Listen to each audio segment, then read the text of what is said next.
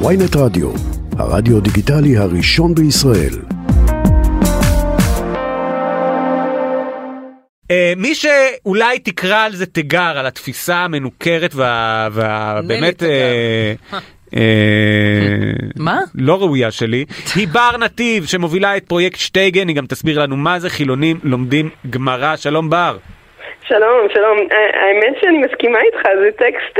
לא! אנחנו אמורים לריב! מה הרעיון? זה פה קונפליקט! הדימויים לא דימויים, עזוב, נו. אז בוא נריב, אז אני אגיד ככה. רגע, רגע, שנייה, שנייה, רק תסבירי מה זה שטייגן. אה, שטייגן.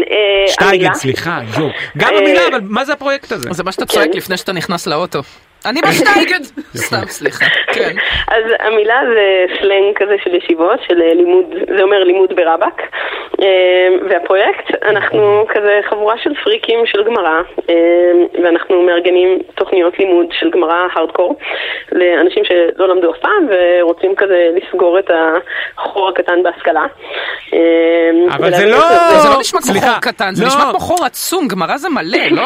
אבל זה לא יאיר לפיד, היהדות היא גם שלנו, הנה תראו ריש לקיש בעצם אהב את... כלומר, לא התפלצפות, אלא ממש לומדים גמרא. כן, לומדים גמרא ולומדים איך היא עובדת, כי בעצם זה, גמרא זה לא כאילו רשימה של uh, מה מותר מה אסור, אלא זה ממש כזה מנגנונים ש, שמעצבים את ההלכה, שכאילו באמת um, עיצבו את איך שהיהדות שלנו, או לא שלנו, נראית היום. Um, אבל זה ממש הספר כאילו הכי נלמד, זה באמת הספר המכונן. זהו, אני גיליתי ממש לא מזמן שחרדים, שבני ישיבות, הם בכלל לא לומדים תורה, הם לומדים, הם לומדים גמרא, וקוראים לזה נכון, תורה, זה הכי נורא, הם נכון. מסתירים את זה מאיתנו. כן, יש אה, בדיחה ידועה שאני לא אספר אותה כי זה לא יצא לי מצחיק, אבל אה, שבחורי ישיבות מכירים פסוקים מהתנ"ך, הם מכירים את זה דרך המסכתות בגמרא, הם לא ידעו להגיד מאיפה זה בתנ"ך, אבל הם ידעו להגיד שזה ממסכת מגילה. אוקיי, אז מה, איך את בכל זאת מנסה למכור לנו את ההגדה? אוקיי, אמ, אני, אני, אני לא אנסה למכור אותה, אבל אני אגיד לך שאם תשאל שאלות טובות, היא תהיה מעניינת. אמ, ואם לא תשאל שאלות, אם תדקלם אותה, אז היא באמת אה, לא, לא כל כך מעניינת. רגע, מה נשתנה הלילה הזה זו שאלה טובה? אה, זאת התחלה של שאלה, זו אוקיי. שאלה שהיא ברירת מחדל, אבל נכון, זה באמת כאילו, זה מוטיב שחוזר לאורך ליל הסדר, זה מתחיל במה נשתנה, וזה גם האפיקומן והקטע שמתחילים לאכול, ואז מפסיקים, הכרפס, אה, בגמרא, שזה... שחושפת את מאחורי הקלעים של הדבר הזה, אז מספרים לנו שכל הדברים המשונים שעושים, הם נועדו לעורר את הילדים אה, לשאול שאלות. וזה באמת המנוע של הדבר הזה. כאילו, ההגדה לא, היא לא נועדה להיות סיפור יפה ומעניין, כזה נוסח אה, נסיך מצרים. אם היו רוצים לעשות משהו יפה, אז באמת היו עושים את זה, או מספרים כמו שהגננת סיפרה בגן. אה, אבל זה לא מנסה להיות זה. ההגדה, אה, בצורה מאוד אופיינית אה, לתקופה שבה היא נוצרה, זה טקסט תמציתי, אה, קצר, לא מובן, אפילו מעצבן. קצר! איך את מעיזה? איזה טריגר. העלינו שרלטנית, לא, תורידו אותה! קצר כל האולפן הרים את הראש, מה היא אמרה עכשיו? קצר! אני כבר משעמם לי, זה אפילו לא התחיל!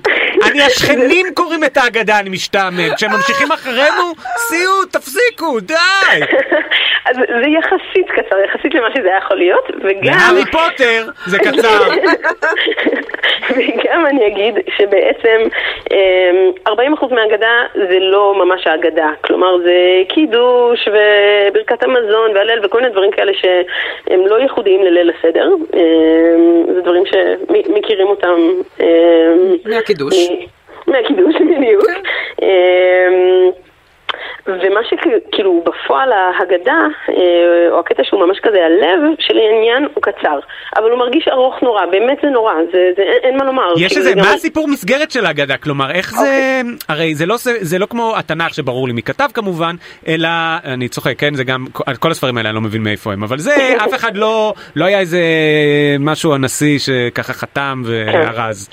נכון, אז באמת אנחנו לא יודעים אה, מי כתב את ההגדה, אנחנו יודעים אה, פחות או יותר את התקופה שבה היא נוצרה, שזה פחות או יותר ב- במאה אה, השלישית לספירה.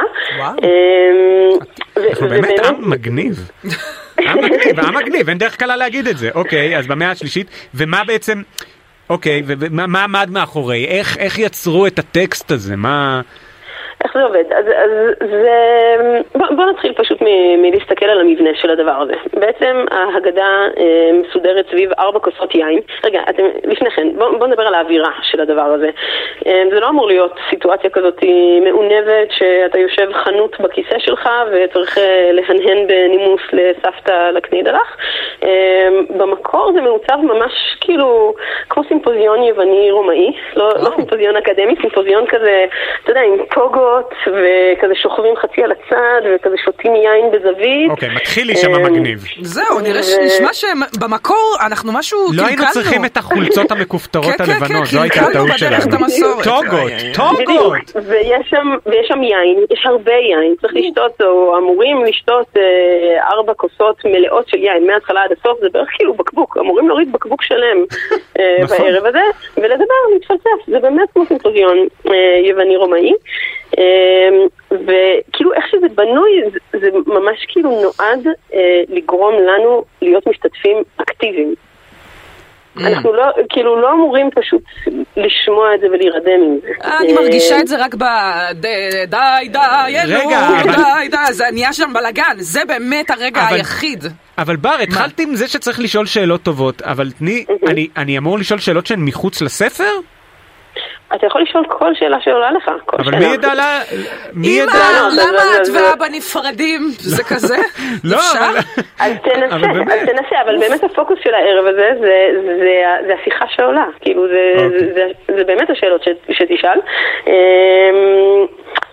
אה, עכשיו בואו אה, כן. נסתכל רגע על המבנה, כזה זה יעזור לנו להבין, אני, יכולה כאילו לספר על עצמי שזה טקסט מאוד אה, מתסכל מבחינתי, הרבה שנים ממש אני לא הרגשתי מבין, שזה פשוט רצף ארוך של מילים חסרות פשר. לגמרי. וכשמבינים את המבנה, אז זה, זה הרבה יותר ברור.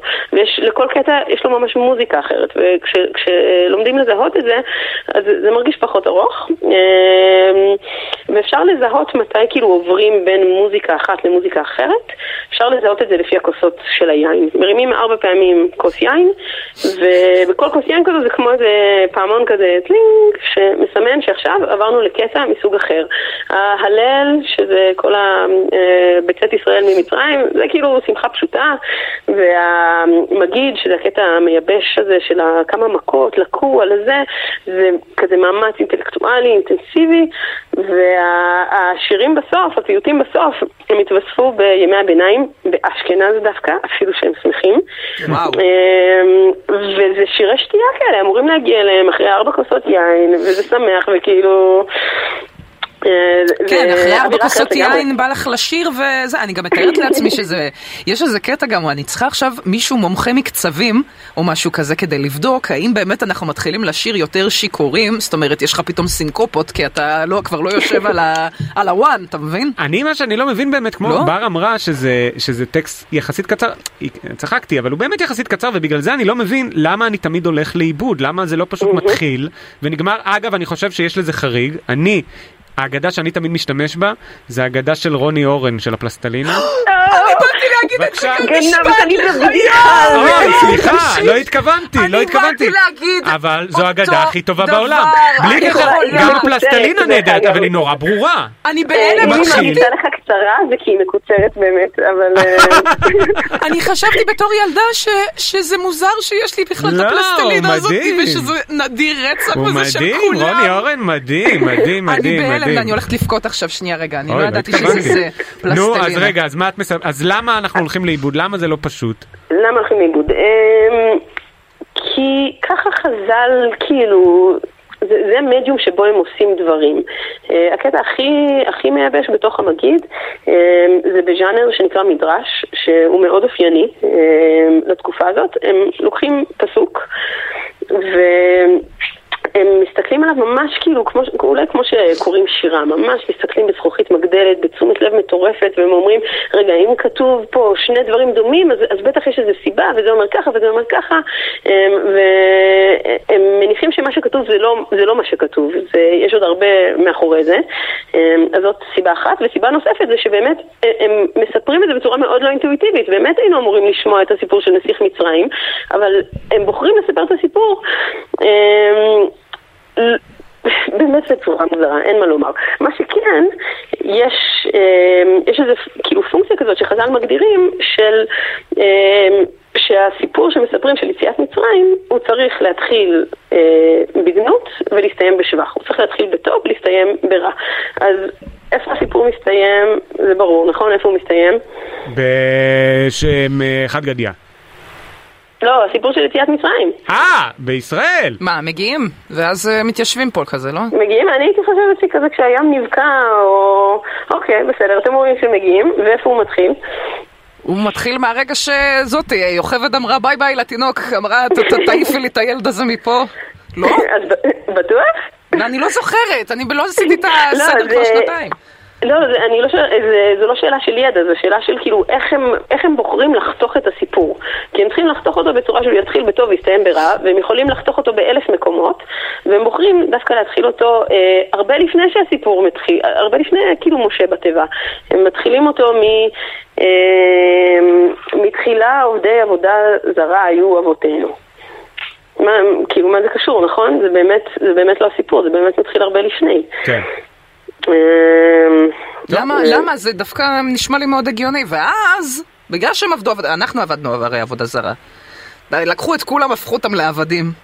ומשם הסיפור שלנו מתחיל. קודם כל, היה פה איזה עונש קולקטיבי לכולם. לא, זה לא זה? אני סתם שואלת, סליחה. אני זה לא הגיוני את לי. יכול מאוד להיות, זה- זה כאילו זו הצעה מרתקת.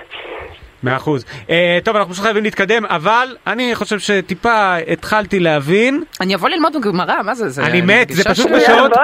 אני מת, זה פשוט בשבע ועשרים ואני מסיים פה בשבע, אני אף פעם לא יכול להספיק להגיע לש... תעשו בשמונה מתישהו, תעשו. שיעור שמתחיל בשמונה. הלוואי. נחשוב עליך, נחשוב הלוואי. עליך. אה, בר נתיב מובילה את הפרויקט שטייגן, תחפשו אותם, תעשו גוגל, חילונים לומדים גמרא, תודה רבה. חג שמח, ושתקבל את ה... אני מאחלת לך שתקבל את ה... שתקבלו את ההגדה עם הפלסטלינה. אמן, אמן, אה, אני ברור, אחפש אני- את זה עכשיו. אני מסתיר וואי. אותה. ואף אחד אחר לא יכול לקחת. תודה רבה בר. ביי ביי. צאו.